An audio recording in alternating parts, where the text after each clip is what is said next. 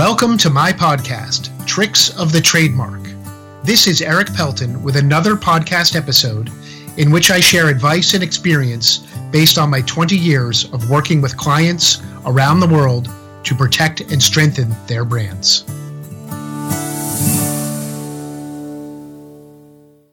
It's time for one of my favorite annual traditions creating content, and that is my year in review wrap up for the world of trademarks, otherwise known as Trademark Trends of 2023. 2023 was a busy, busy year in the world of trademarks. In fact, might even be considered the busiest year in the world of trademark developments in a long time. And I think you'll understand why as I go through these. The Supreme Court both heard recently a trademark case and decided in the spring a trademark case. The case it decided was Jack Daniels brought a case against a dog toy that was a parody of a Jack Daniels bottle. And Jack Daniels won at the Supreme Court with a finding that the dog toy bottle infringed their trademark. The Supreme Court uh, did not use the First Amendment to analyze the parody, which is what the defendant had hoped for. And that's how the case turned and was ultimately decided. In the case that the Supreme Court heard a few weeks ago and has not yet ruled on, also relates to First Amendment issues and whether the bar on trademark registration that features the name of an individual is valid. And the case before the Supreme Court involves a trademark application for the phrase Trump too small.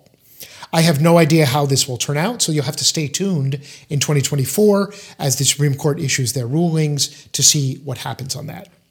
Another big, big story from this year was the USPTO's rollout of a new search system.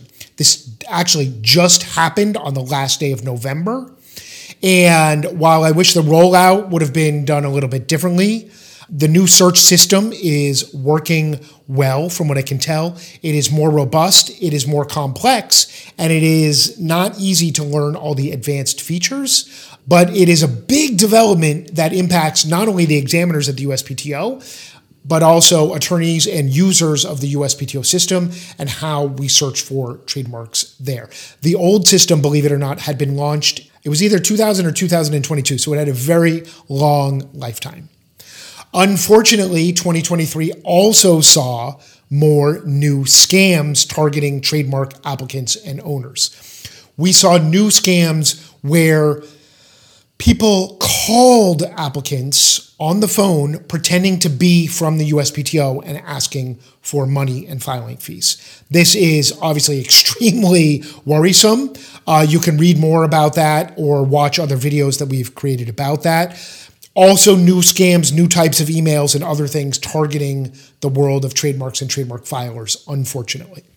Another big story from this year was about the fees at the US Patent and Trademark Office. The filing fees the USPTO has proposed will be increased for the most part in 2024.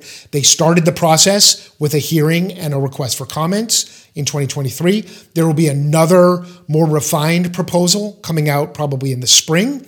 And then new fees, which are mostly increases to be rolled out in the fall of 2024. So that is a big story still developing. Stay tuned for more information about that next year.